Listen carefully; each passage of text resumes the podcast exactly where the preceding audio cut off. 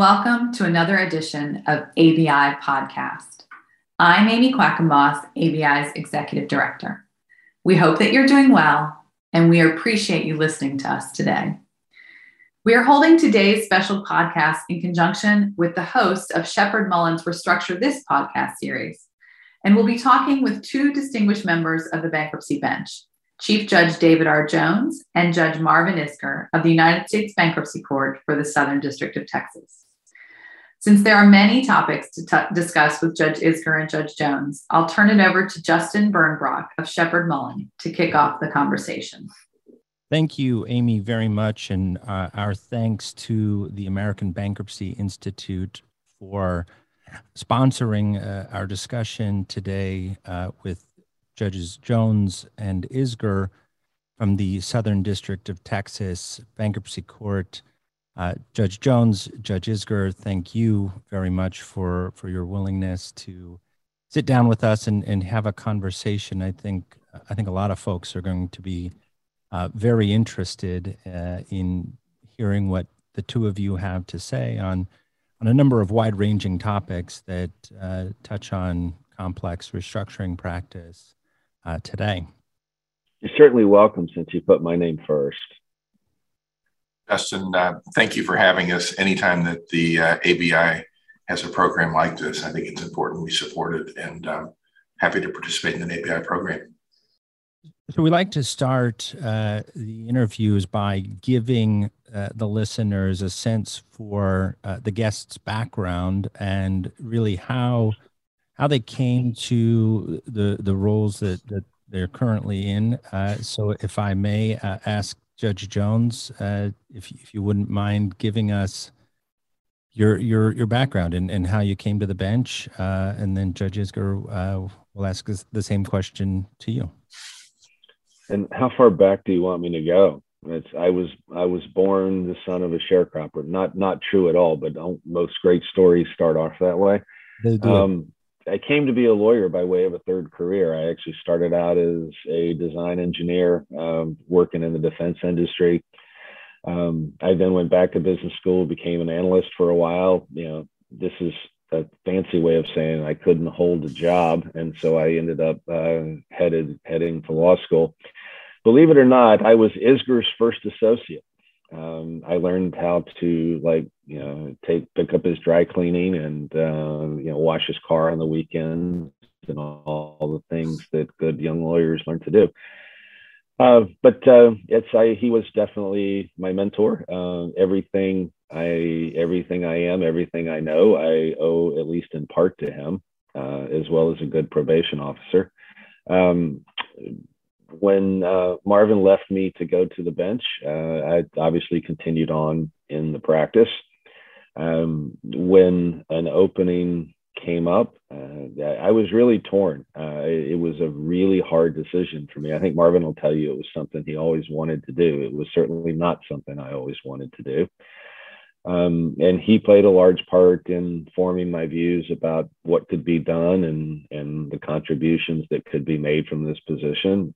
And uh, he obviously he prevailed upon you know, not only me, but uh, I am sure that he that that he certainly voiced his opinion um, to those folks who make the decisions. Um, and then once I got there, you know, I, I have two ways of I'm either on or off. And once I decided I was going to do it, I, you know, I devoted 110% to trying to make what I came to better uh, than it was when I arrived. And hopefully I leave, you know, I, hopefully I leave it a little better after I'm gone. Um, but it's, you know, for me, been 31 or 32 years of you know being around somebody that I have great admiration for and certainly has played an awfully big role in in the success that I've had. Justin, uh, I also got an MBA and I was in finance and real estate and Houston went through a great real estate depression and a few hundred million dollars worth of projects I'd worked on went through bankruptcy and I fell in love with the process. Went back to law school, practiced law, um, for about 14 years. I hired David uh, during that time period to work for me. I became a bankruptcy judge in 2004 and saw my first consumer cases after I got here, really fell in love with the consumer bankruptcy practice. And I devoted an awful lot of my early years as a bankruptcy judge to learning more about consumer law and working really uh, to improve the practice of consumer bankruptcy law. Uh, I am really proud of the fact that I think in the Southern District of Texas, we just have the best group of consumer lawyers and trustees that one could ever hope for. And that's developed um, over quite a few years, and I'm, I'm really proud of what we've done there. Uh, obviously, in recent years, our district has had a lot of complex cases filed, and so I've tried. I, I do. I keep my full consumer docket. I love that consumer docket, but I've also now gotten involved in the uh, commercial side of, of bankruptcy as well. So uh, you may have heard this before, uh, and I, and I heard it a long time ago. But uh, Judge Conrad Duberstein or Connie Duberstein, uh, for whom the Duberstein uh, competition is named, he used to have this joke that the uh, SD, the the Southern District of New York judges would get the Johns Manville cases, and the Eastern District of New York would get the Manville Johns cases.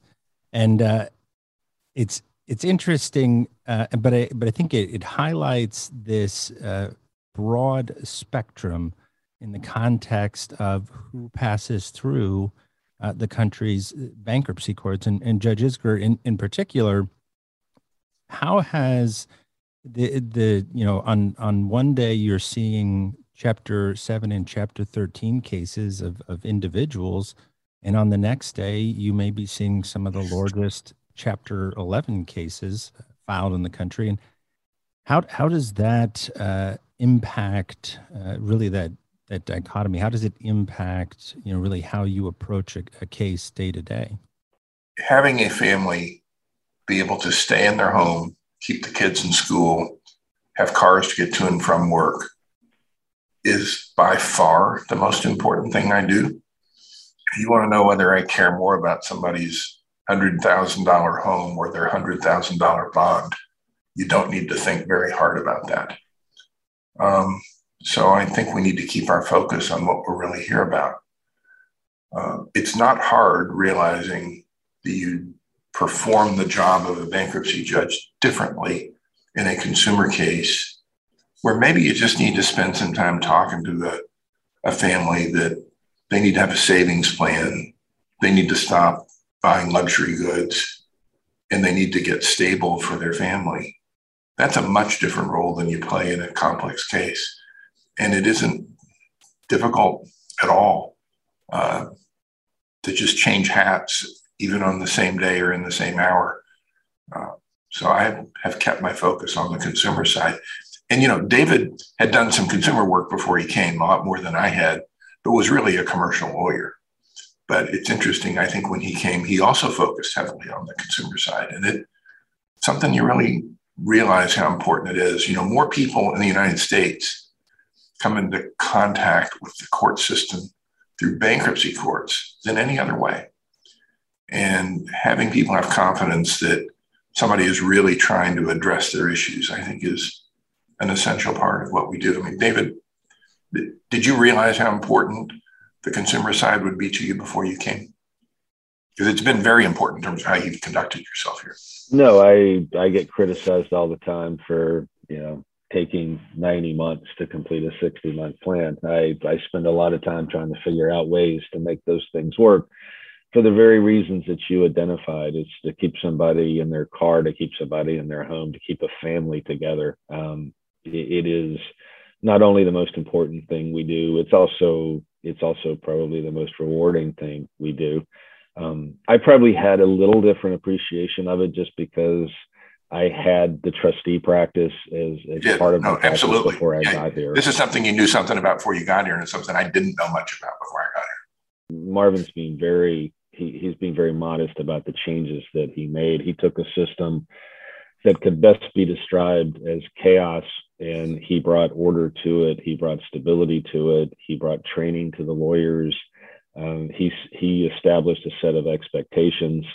Um, you know, while we have jointly, we have certainly added to it over the years with things such as the savings plan and, and some other changes that, that we have implemented. Uh, he built the foundation and, and he, everything that's happened after is really because, I mean, I think it took him, what, Marvin, three or four years to actually, to actually undo the mess that existed and, and establish the framework that we have it, it took a, it took a while, but it was a simple rule, which was have the consumer lawyers be consumer lawyers. Let them be lawyers and respect what they do and have high expectations of them. And the consumer lawyers are very good, but if you set a low bar and low expectations, it's a difficult practice that they're in. And all I did was looked at people and said, You're better than that. And they were. And they stepped up to the bar. I'm so proud of them. So shifting gears a, a bit, you know, in, in, thinking about the uh, complex cases that, that the two of you have presided over, uh, and and really there was, I think, 2016 was was we'll call it the uh, explosion of of cases being filed in in Houston. Of course, I think most folks are familiar with the complex case order, uh, but I guess from from your perspectives, why are more and more cases being filed in your court? Uh, and then a related question is: Does there any is anything uh, does anything need to change uh, in the context of the current venue statute? So, Justin and Marvin, I, I'm happy to start to really sure. understand this answer, you sort of need to take a, a further step back. So, when I got here in 2011, one of the things that I really wanted, and, and I grew up, I grew up in the days of some great restructuring lawyers uh, who were in Houston, you know, such as Jan Baker and Harry Perrin, and you know, guys who were just sort of legends in the restructuring practice. And I, I don't mean to be limited in that list. You just don't want to hear them all. Um, and so when I got here, I really had this idea about I, I wanted the court to reflect all of the things I had seen that were good in courts all over the country. And I, I had the opportunity to travel or appear in more courts than than than Marvin did. And so I, I had seen good things, I had seen bad things, and I really wanted to have a court that took all the good things that people were doing and avoid that learning curve and try to put them together and have something that we could really be proud of. That process took a really long time. And it was really interesting because I was the youngest judge on the court, and you had, you know, certainly everybody has their own ways of doing you're, things. You're, you're, not, you're not anymore, David. Yeah, no, I, I'm reminded of that every single day. Um, but it really took, it really took a long time to sort of bring a consensus uh, toward the view that I was trying to push forward. Um, so that, you know what you see in the complex order in that structure, that's not something that people got to got got together and did in 30 days. I mean, that was several years of talking and planning, and quite frankly, the person who made it work um, was uh, is retired Judge Jeff Bohm. Uh, it's I I went to Jeff and um, I said, Jeff, to make this work, you have to make a really tough decision. And um, because again, predictability is one of those things I was really focused on. And you know, I said, you know, to really make this work, Jeff, I need I need for you uh, to agree that um, that this complex uh, that the complex docket shouldn't be every single judge in the district, but no one's going to want to go first and say, I agree for the betterment of the district, for the betterment of the bar.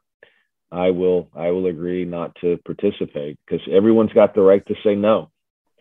And he didn't buy he didn't bat bat an eyelash. I mean he he listened to me. He I think he talked to Marvin. I I don't know who else he talked to, but and he was he just stood up and said, look, look the district's more important than me. I, if you think that this is the right thing to do, I'm going to trust that. And he quickly, you know, once he did it, everyone else, um, you know, everyone else said, you know, okay, Jones is a little crazy, but you know, maybe he has, maybe he has a good idea here. So that that really is sort of the foundational underpinning of how we started.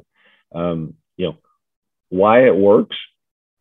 You know, you, probably ought to talk to the practitioners rather than us um, about that. You know, there were certain things that I believed were fundamentally important, and you know, number one being access. You shouldn't you shouldn't ever be denied the opportunity to seek relief on behalf of your client because you can't get a hearing. And so that was, you know, that was really number one. And, you know, if you ask me, you know, Jones, in your 11 years, what's the best thing that you've ever done? That was convincing uh, our, uh, convincing the clerk's office to give my case manager a government issued cell phone and then publishing that cell phone number on my website. Uh, hadn't been done before. And I mean, you, you know, Justin, you've you've taken advantage of it. I know. I hope a lot of the listeners have have used it as well. I mean, you guys are all professionals. You know what not to do. Um, but having that access when you really need something, you know, if it's preserved one job or factored in the success of one business, however large or small, because that number is available not just to the complex cases, it's available to every Chapter 13 debtor, every Chapter 7 case. It's just there. And um, it took a little convincing for Isgur because you know he still believes you know cell phones ought to have rotary dials. Um, but uh, you know he bought off on that. He bought off on that concept, and it has just has just really worked. Um, I know there was more to your question. You'll come back to that, but that's you know, Marvin, I, I'm, I'm I, I, would, I would give a, let me give a little different answer, Justin. Um, David is the one that has created the entire set of building blocks that have created what we do. And I did not have the national experience of knowing what other courts did or how things worked. I mean, I'd heard about it, I'd read about it, all that stuff, but David did it. Now, it's he didn't do anything where I didn't sign off on it. But there's a difference between being the architect and trying to sell me the design, which he did, than being a joint design. This wasn't a joint design. This was David's design. And I have signed off on whatever we've done. From what I have heard, there is a belief that different courts around the country might favor one side of the bar or the other. I have no experience in that. And I don't know if that's true or not. But one thing that was really important to me was that we not have a debtor friendly court or a creditor friendly court. And what has been designed and what we have both implemented is all of the bells and whistles are equally available to debtors and creditors. And if a creditor needs an emergency hearing, they can get it just as fast as a debtor can get an emergency hearing by calling my case manager by calling David's case manager. So, my understanding, and I've never been there, is that when a big case is being filed and people are thinking about of all the different permissive venues, where do we want to be? It's rarely a unilateral decision by the debtor. It's done in consultation with lots of people. If that's true, then I would think having a court that isn't side biased might be the reason why people are looking here. I don't know that, but we've done our best not to be side biased. The code is side biased, right? The code favors reorganization, and we implement the code. But I don't think that our procedures are side biased at all. And you know, who knows whether the rulings you, you make the ruling and you make without regard to which sides the money's on. You try to apply the law to it. But uh, I would, that's the only difference I would maybe add is at least based on what I've heard, that has probably been an important feature. And it's also the only way that I would want to practice as a bankruptcy judge is by being a non-side oriented judge. Now, if, Justin, I may have a reputation for being, you know, totally creditor oriented. I don't know, but I, I hope I don't. I hope I have a reputation for being issue decisive. Yeah, I don't even think that's a difference. I, I agree with I agree with everything that you said. Um, Justin, one of the other questions that you asked was, do things need to change? My answer is really simple. I hope so. No what no way anyone ever gets perfection on the first try. I don't people ever get perfection. So at least and I and I I can speak for Marvin for very few things or that I would ever attempt to. But I know he's committed as as am I to you know, we listen, we have the complex uh, committee. I mean, that's how we hear about things, and we have reacted to concerns that have been expressed. We haven't always accepted them. Uh, sometimes they've said, well, you know, we think A could be improved. And so we suggest this path and we look at it and we go, yeah, A could be improved, but your solution's wrong. And so we've, you know, we go in a, we go in a different direction, but we, we uh, talk yeah, about changes all the time. Yeah. yeah, I'll give you an example of that. When we first established the complex panel, it was really a Houston based panel because we didn't think anybody would ever travel to right. Laredo or Victoria to, to file a complex case. It's just too hard. We got some divisional forum shopping. And we didn't want that. We wanted this to be a situation where people came in, they took a draw. It's, it's a two judge draw, but it's still two. And so we changed it to where it doesn't matter what division you pick, you can't handpick your judge under our rules. And it's important. I, I want the perception not just the reality of, of fairness. I, I, do want to say that I think some of my colleagues around the country have been unfairly attacked. Um, and I regret that. People are doing the best they can, I think. And I know a lot of the judges that get attacked. And it's a shame, but it's important that the public have confidence in what we do. And so it, it is important to me that we have both the reality and the perception of being a fair court. So the there's been some some so shifting uh, away from the the venue question uh, and looking more at some some substantive points. Uh, and and really recently uh, coming out of the Eastern District of Virginia and of course the Southern District of New York, two Chapter 11 plans uh, that have been uh, heavily criticized by the district court on account of non consensual third party releases. And I think that there's, there's also been some proposed legislation uh, in the Senate uh, that, that gets to this point as well. Uh, I think, of course, most folks are familiar with the state of the law in the Fifth Circuit. Uh, but you know these these are critical components of large chapter 11 practice today. Is that is that right? Uh, should there continue to be this possibility of non-consensual third party releases or you know consensual third party releases by use of a well i look i, I think i think we ought to have uniform bankruptcy laws uh, but there's nothing we can do about that we're going to apply the law of our circuit that we're required to apply. So if somebody wants to come get non-consensual third-party releases, this is probably the wrong place to come because you know I'm not saying that there may not be some maneuvering room somebody could find, but in general, our circuit is not favorable to third-party non-consensual releases in bankruptcy cases. Do we have a lot of third-party releases in our complex cases? We do, but we are really careful that every person that's the subject of one of those is given an opt out form with a checkbox, and it's simple. And so I'll get plans in that say it's a release and unless uh, somebody files an objection that meets these criteria. And I have never approved one of those. I've always said, no, I want this to be a checkbox. Somebody doesn't want to give the release, they don't want to get a release, you know, no problem. But we can't do much about making things uniform. We can only do much about, you know, even we're not even uniform between me and David on everything, but we're uniform about this checkbox. And so if people want to do this, we're going to make it easy uh, for people to opt out. And uh, I think it's important we follow our circuit law and not try and avoid it. David, I mean, do you feel any different about that? Not about that part. Absolutely not. I, yeah, it's, it's, it's, in fact, because our circuit has given us such clear direction, it makes the course of action very clear and very easy.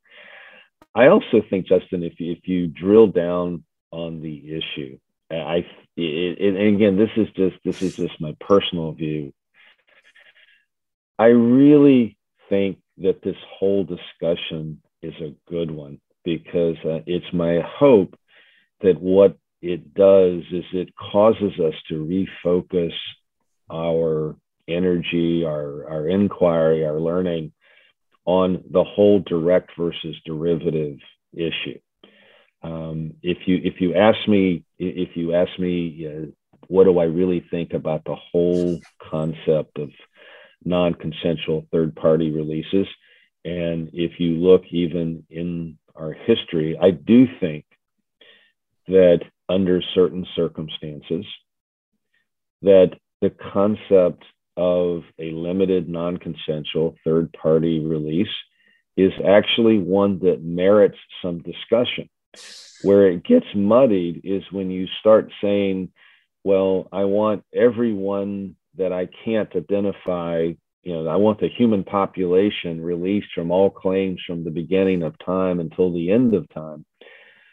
You know, that's problematic. I would also assert that it's unnecessary. And if we would reevaluate what's really necessary, I mean, you, you can look into Fifth Circuit precedent, and you can actually find in a non bankruptcy context where the concept of non consensual third party releases actually lives. But it's, and if you look at it, and I'm shorthanding, that it's almost, you know, an identified list for a specified series of events over a specified time period. And you know, it makes perfect sense when you're looking at it. it. It's just that we've gotten to the point where, you know, we have the argument in the context of all persons for all time. And obviously, I mean, it, it doesn't take a lot of inquiry to see the problems with that. But I, um, I agree with Marvin. I mean, I, it's you know, the, we try to make it simple. We want everyone involved. I think we both share the view that everyone should have the opportunity to complain. Um, I'll also just tell you that you know how many times, even in even in those cases outside of the Fifth Circuit, when have you ever seen this come up? I mean, I know it's a great marketing tool, and I know people love to say it, and we all we all like to fight about it because we all like to fight. When have you ever really seen it come up? Yeah, no, I, I think these are I think they're great points. Uh, I mean, I can think of at least two sort of broad swaths of, of instances where it was a very useful uh, component, uh, particularly in the asbestos uh, and then even Dalkon Shield, where there was significant liability management. Uh, and even uh, residential capital, a case I was involved in uh, in front of Judge Glenn in the Southern District of New York, the third party releases were critical in connection with RMBS liability. Um, but I, I, it's it. This I think is a topic that's uh, going to get a lot of discussion in in the coming days and yeah, months. So, so Justin, look, I, there are narrow narrow cases situations. Typically, you have a mass tort where the mass tort plaintiffs may be better off and vote that way, ninety eight percent to two percent for giving third party releases. Of course, in asbestos, Congress addressed the issue but that's an issue for Congress. And whether that's a good idea, and I, I do think it, from a practical point of view, it probably increases the overall return to that group of creditors. Congress could therefore decide it's a good idea and vest us with that authority. But until either the Supreme Court says Fifth Circuit's got it wrong, or Congress acts and says, here are the circumstances when you can or you can't, you know, David and Marvin are going to just sort of look at each other and shrug our shoulders because we can't. There's a, there's an interesting uh, thread in in you know the the recent decisions um, that really call that that raises the, the, the sort of stern core versus non-core uh, authority of a, of a bankruptcy court and do, do some of these issues go away if bankruptcy court judges become article 3 judges look I, I as david said there's a fifth circuit case out there which is non bankruptcy, which holds that the district court could give non consensual third party releases. But it was in a receivership context. So the Fifth Circuit has ruled primarily that the statute doesn't authorize it. And to the extent that that is correct, it isn't going to matter whether the judge hearing it is Article 1 or Article 3.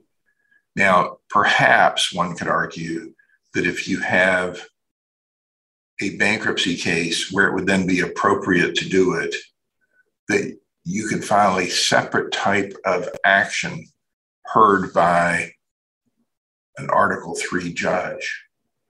Asking that non bankruptcy powers under ancillary jurisdiction grant that third party release. But you know that's a real stretch, and the Fifth Circuit hasn't. I don't think that we're restricted because in this case we're Article One versus Article Three. If that were really the problem, we could just recommend it to the district court. I think they said under the statute you can't do it. Yeah, I also I also add. I mean, we we're looking at this from one direction. I mean, there are times when you know, in in sort of let me take a different approach, just in the context of a national class action that would promote a settlement as part of a plan. I mean, at that point, everyone wants the everyone wants the bankruptcy judge to to have more authority than perhaps he or she has. But we we're lucky. I mean, both Marvin and I have benefited from the fact that we have a wonderful district court bench that takes an interest in what we do and they they actively participate and both both Isgur and I have had district judges sit with us as part of the confirmation process. So the whole article 1 article 3 issue becomes moot. And I again we're blessed to have district judges who you know they don't try to put us off into another courthouse and say, you know, you guys really we we want we don't want to hear from you. They actively try and understand the issues that we deal with. They talk to us. They you know they make themselves available whenever whenever we need assistance. And you know for that we're really super lucky. Yeah, I mean, look, I had a, a case last year where uh, there was a, an attempt to get some approvals that I didn't think I had the authority to give, but it was integral to confirmation and I told the lawyers I didn't think I had, had the authority to give it. And they were really trying to figure out what do they do about that. And I said, well, why don't I just see if the district court will hear this simultaneously with confirmation? And the lawyer said, you would do that? And I said, well, give me a few minutes. And I stepped off the bench. I called Chief Judge Rosenthal. And she said, well, what day do you need me to come down and sit with you? And it's that level of cooperation from our district court. And so Chief Judge Rosenthal supports that, came down, sat with me. Um, she independently, she did not ask me how to rule, as you might have, uh, uh, it would have been inappropriate for her to ask me how to rule. And she didn't. She ruled independently, which is her job.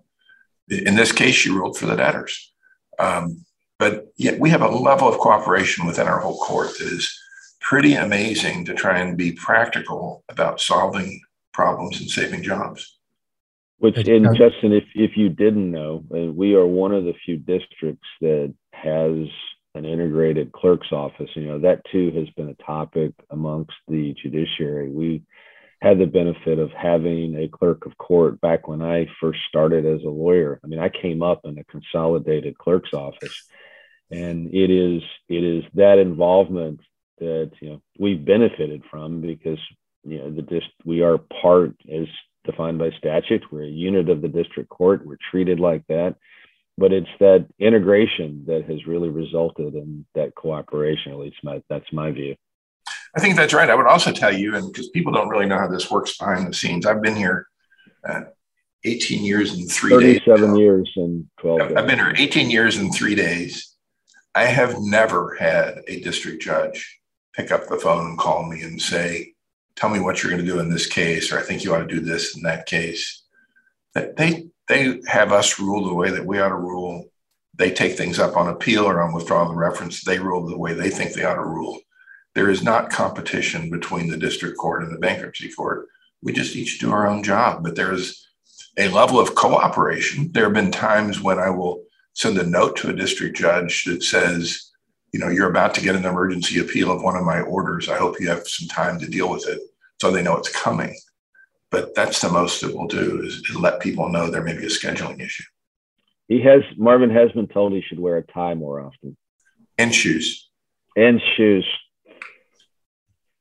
I uh, I had the privilege of working uh, for Judge Wedoff uh, during my last year of law school here in Chicago, and he told me a story about how when he first joined the bench, uh, the bankruptcy judges, uh, I think who were still referees at that point, uh, had to take a separate elevator from from the district judges. So it sounds like in the Southern District of Texas, at least, we've come a long way from separate elevators for for the bank. We, we have a single judge's elevator, but right now it has a sign out front that says one person at a time, which I won't tell you whether that's ever been violated or not, but uh, it's a single elevator.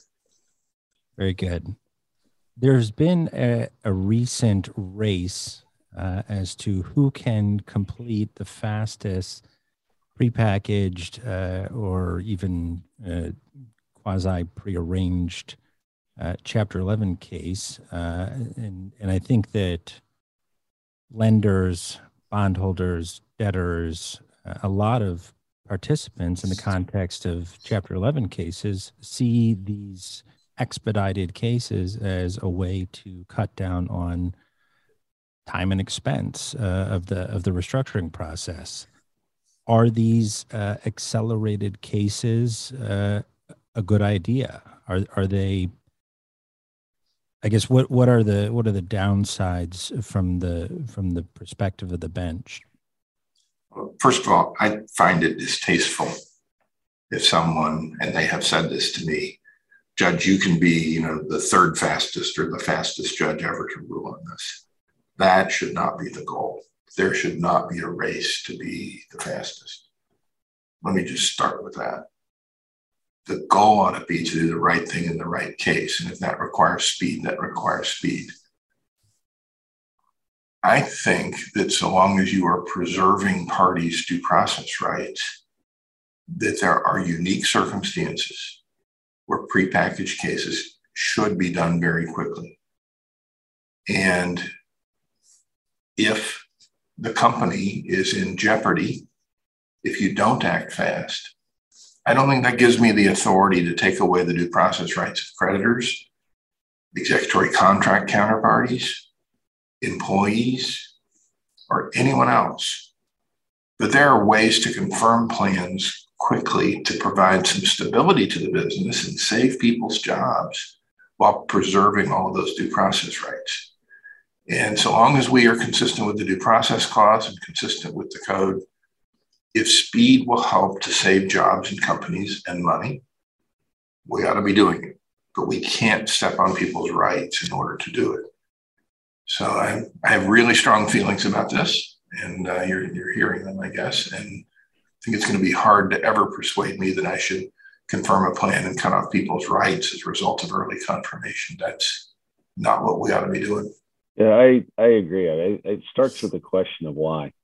I mean, and and I think somebody's got to be able to answer it and I, am not sure that I buy because it saves money. I, I'm not sure that that's enough to get me over that threshold. But if you tell me, and I'm going to make this up, if you're going to tell me that the majority of the debtors' suppliers are international, and the whole U.S. bankruptcy process is a problem in terms of you know shipments en route. There are ships turning around. There are you know is because our suppliers are refusing to do business. There's an international labor force. I mean, I, I can come up with a hundred different reasons to answer that question why. Um, but that that it's the most important question, at least to me. Um, and again, I, I, don't think that because it saves money is is the answer that gets me over that threshold. I Marvin and I've never talked about this. I don't. I, actually, I, I, I prompt David. Let me just back off. By money, I, I meant value if it saves the value of the company, I'm not talking about saving admin costs. Yeah. Okay. Then, then, then I, yeah, yeah then, then I totally agree with you. And, um, you know, it's, I think that the shorter the time period, the more important that balance becomes and making sure that people have the right to have their say. And I think you end up, I mean, if you say, look, you know, what are the circumstances where this happens? I mean, you know, there's some things that you always see in the ones that really work is one that you have an agreement in your capital structure on on how it's going to occur. And obviously, if there's agreement, due process, you know, due process is is a different consideration. I think that in the majority, at least the ones that I've seen, you know, is that your trade is going to flow through and be paid in the ordinary course.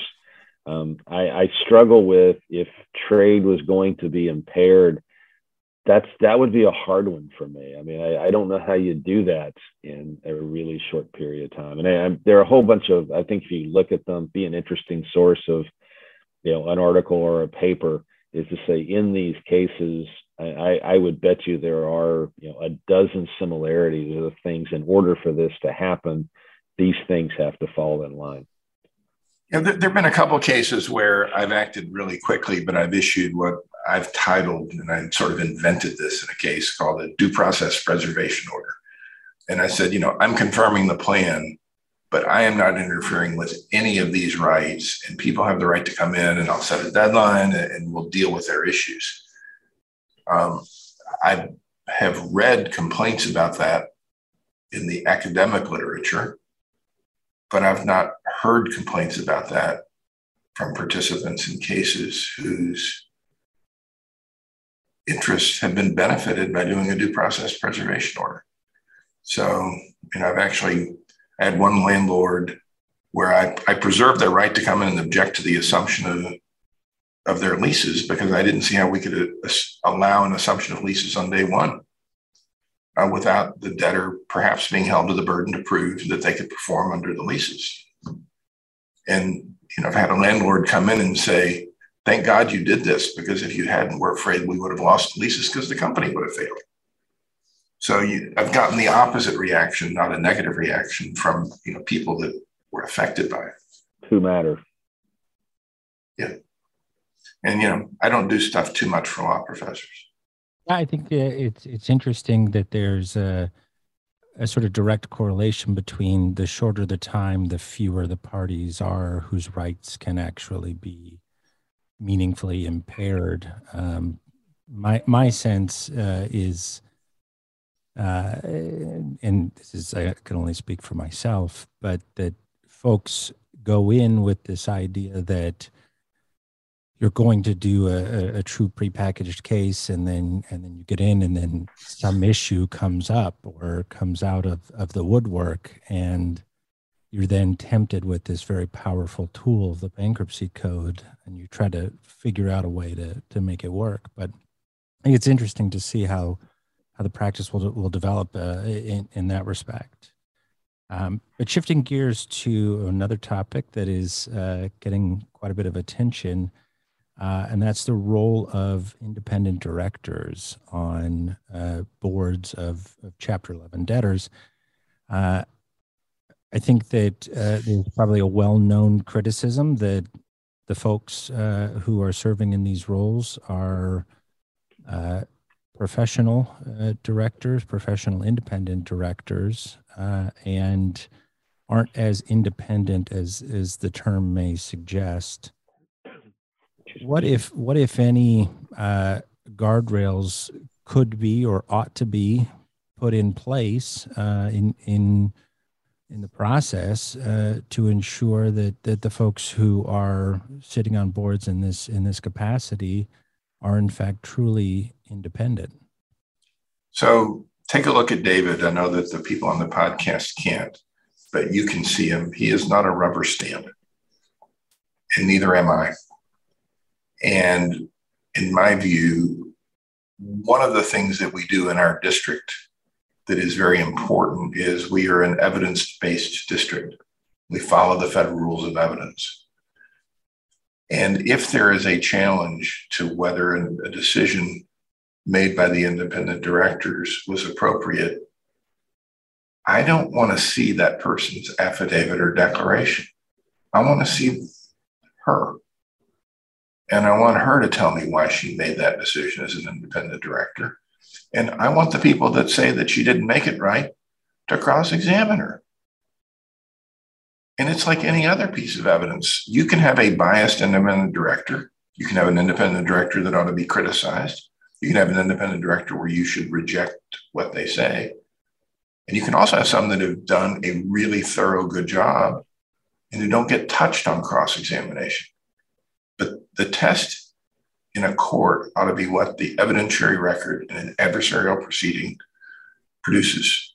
So I'm, it isn't hard to me to, for me to know that that's the way that I ought to evaluate that. And David, I you've had some criticisms of directors over the years too, right? No, uh, fair enough. I, I probably have been the one who's been the most op- openly critical of of the performance of some of, of the independent directors. But Justin, I want to go back to sort of where you started, and that was the focus on you see people who show up multiple times. That in and of itself causes me no heartburn. I mean, why does you know why do people come to Justin Bernbrock to hire him?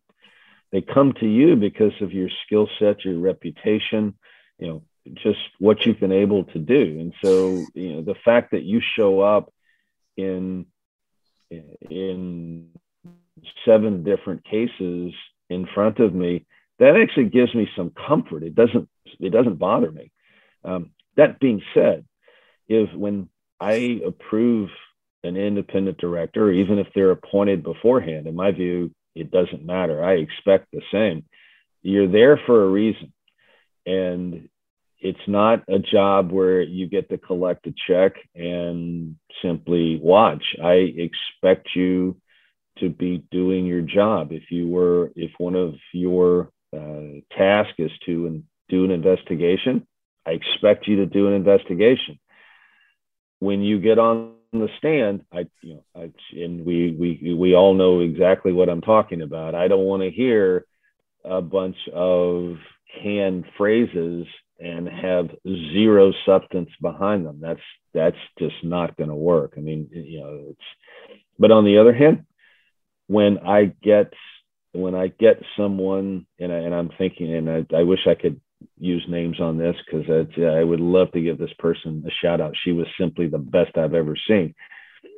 You know, she was directing the lawyers, she was directing the professionals, she was evaluating the work product, she was saying it wasn't sufficient, she was sending the professionals back out to supplement what they had done. Yeah, that's an independent director that gives me confidence and and helps me make the right decision and in my mind increases the value for all. Okay, I just want to add to that one of the things that occurred in 1978 when we adopted the bankruptcy code is bankruptcy judges do not pick people to run cases from a business point of view anymore, whether it's a trustee, whether it's a CRO, whether it's an independent director. Others pick those people, people get to object to the selections, and we have to decide if they're disinterested. And that's a great system. I would really hate a system where, you know, let's say before David got on the bench, I could have said, I'm going to appoint David Jones to come in and take over this case from a business point of view because I trust him. Terrible idea. Nobody would ever think that's fair. And so the fact that these folks are picked somewhere else, subject to criticism by adversaries, and that we get to review what they say independently because they are very independent of me and very independent of David that's where the independence matters. So I'm okay with the system we're using. Uh, doesn't mean it works every case, but there's nothing inherently flawed about it. There have been some suggestions that uh, requiring some form of slim down retention uh, filing would would ameliorate some of the concerns that that critics have have raised about uh, independent directors. Is would either of you support a change like that? Is, is that something you think would help at all? Look, people have filed objections to having somebody as an independent director, whether they've gone through the retention process or not, and said, you know, you shouldn't trust this person. What?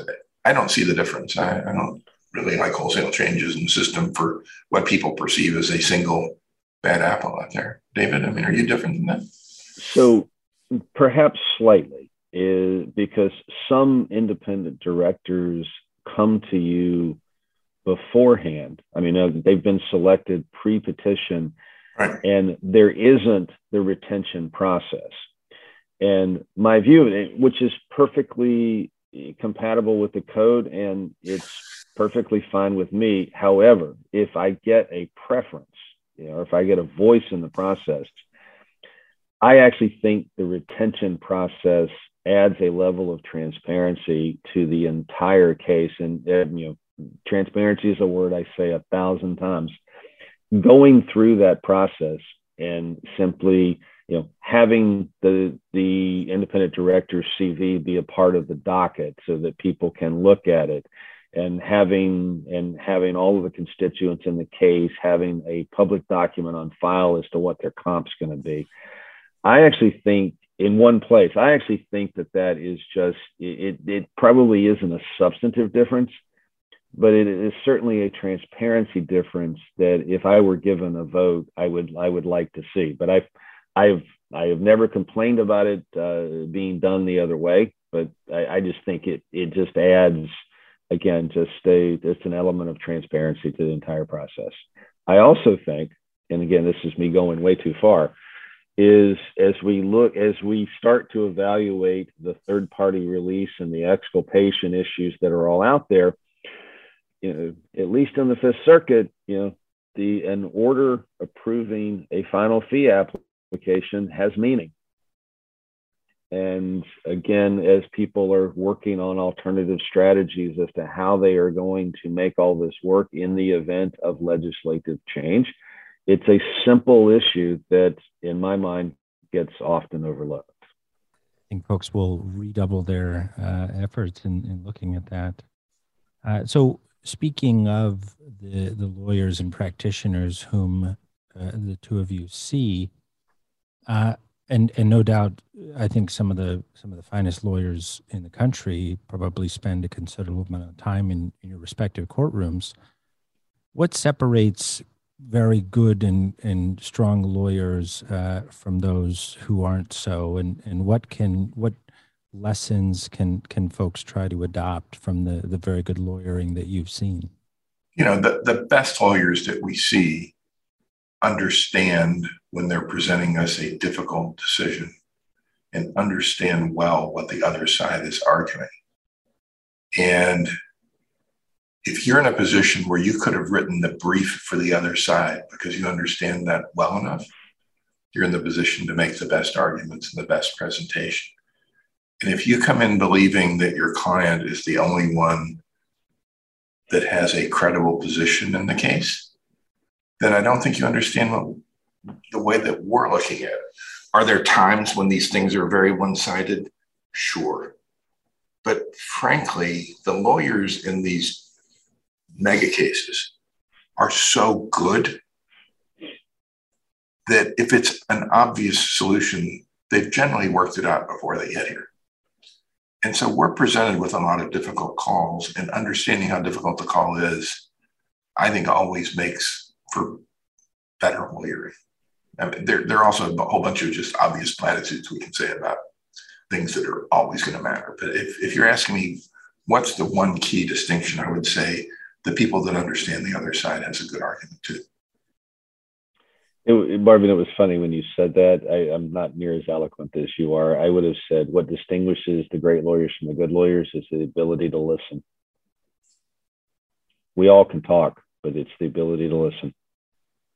I agree. I agree. So on the on the flip side, uh, and you've no doubt seen lawyers make mistakes. What what should a lawyer do? You know, the, the moment they realize that something they've said or an argument they're pursuing is problematic for a host of reasons, uh, and they they I think get that sense that to continue forward would be a bad idea. I mean, what what is the what's the right thing to do in the, in that case? Well, can we start with what's not the right thing to do, and that's to continue to read your pre-prepared arguments. That's the worst thing in the world. Um, which, if you define it a positive way, you have to have the ability to pivot. You just do. I mean, because you you can't predict what's going to happen. I mean, you can do your best, you can do all of your research, you can be as prepared as you can be, but at some point, you're going to get a curveball. You got to have the ability to pivot and to simply look down and continue to read. I mean, I can't imagine a situation that that ever enhances your opportunity for a successful outcome. I'm going to take it in a slightly different direction. Um, I have what people might call a, a pet peeve that we don't respect. Really, only one? the, the people who file who file claims sufficiently, and that we become very uh, almost closed-minded about how to do claims objections. I think claims objections have to be substantive when they're filed. And so I had a young lawyer. Uh, I don't know what year she was in, but probably third year lawyer who was in charge of presenting claims objections. And I thought it was ridiculous what she was doing. She's actually six, but okay. What is that? Okay. She's actually a six year lawyer, but okay. And I took her through what I thought was wrong with what she was doing. And that I wanted claimants to be respected. We're here to get claims paid, right? And so if you're going to object to their claim, don't just tell me you don't them the money. Tell me why you don't them the money, that kind of stuff this was really hard on, on her on her and i could tell that emotionally hearing this kind of criticism from me you was an unpleasant nice. experience you weren't very nice you yelled at her about a month later she came back to represent it. She had heard everything i'd said. She came in and said i heard what you said and i have redone it. And she's now been here several times. And the fact that she was a young lawyer who could figure out maybe she figured out I was right, but maybe she just figured out that it was going to happen that way in my court. And she came in prepared for bear. And I was just so happy that she had thought through the right way to do it. She came in, she behaved totally professionally in having done it. I, she may have uttered some apology words, which frankly were unnecessary. The apology was in getting it done the right way. And at the end of the hearing, I, I told her how much I respected what she had done. So if you make a mistake, I mean, usually we're pretty forgiving about mistakes. We just want to try and get things right. And it, I think if you can back off a little bit and try and listen, um, you can do well. And she did. David thinks I was too mean to her, apparently. But uh, well, you you said she heard you. I'm across the courthouse. I heard you. no, I actually, it's a very important lesson. It look, we're all human beings. We all make mistakes. I mean, you know, Isgur and I make mistakes every day. Him more than me, but we all make them. And you know, you just have to own them. You have to. You, there's nothing that there's nothing bad, at least that I've ever seen, that comes from stepping up and owning a mistake and fixing it. It's uh, it's interesting that the sort of common thread between your two responses is just being uh, aware and uh, sort of looking up uh, from the podium and, and just sort of taking in what the court is saying, what other parties are saying, uh, and and not just uh, staying focused on on sort of what you came in with. Remember, Justin, what makes a great lawyer? The ability to listen. I, I had a hearing before Judge Bernstein in the Southern District of New York where I learned that lesson myself some, some years ago. Well, we all have those. So uh, the last question that uh, I like to ask on these, uh, which has nothing to do with bankruptcy or restructuring, in fact, the opposite, uh, if you uh, if you were not uh, bankruptcy judges in the in the Southern District of Texas, and assuming no uh, limitations, whether they're you know age or financial ability or or even just you know uh, geographic location, what would you do uh, for a living? I mean, I actually don't know. I, I love my job so much. I, I don't really. I intend to die on the bench. Like I'm hoping that one day I have this heart attack and fall over while I'm out here, and somebody can haul me off. So there's not another job I want. Um, but I guess I will tell you one of the things I enjoy a lot that is sort of avocational is teaching. So if I could teach high school students, I get a lot of joy whenever I get a chance to interact with them and teach them. So I mean, if I had to think about you know what to do, maybe maybe when David kicks me off the court, I'll go do that.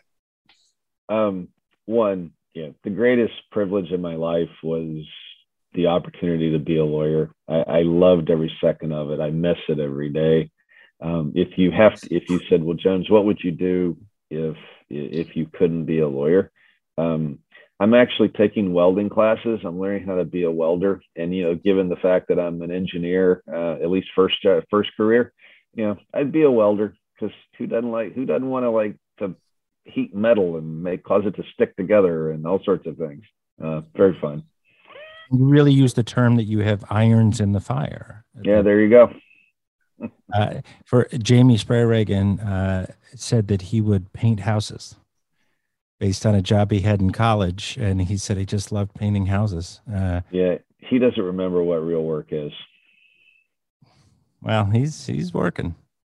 Uh, well, uh, Judge Jones, Judge Isgur, thank you so very much. This has been uh, truly a, a, privilege for me and, and a pleasure. Uh, our thanks to to the ABI for uh, sponsoring and, and hosting this. Uh, it's it's great to have a partner uh, in in the ABI that uh, facilitates so much conversation uh, in our world. So yep. thank you all very much. very cool. Thanks for the opportunity. No, yeah. absolutely. And listen, I apologize for what David said. Fair enough. You have for 30 years. I always appreciate the consistency. Everybody have a good weekend. Okay. Thank you very much.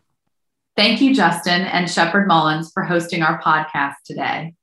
And thank you, Judges Jones and Isgur, for, as always, providing us with an engaging and entertaining conversation. And thanks to our listeners for joining us for this edition of ABI Podcast. This and more than 200 others can be found in ABI's newsroom at abi.org. Stay safe and have a wonderful day.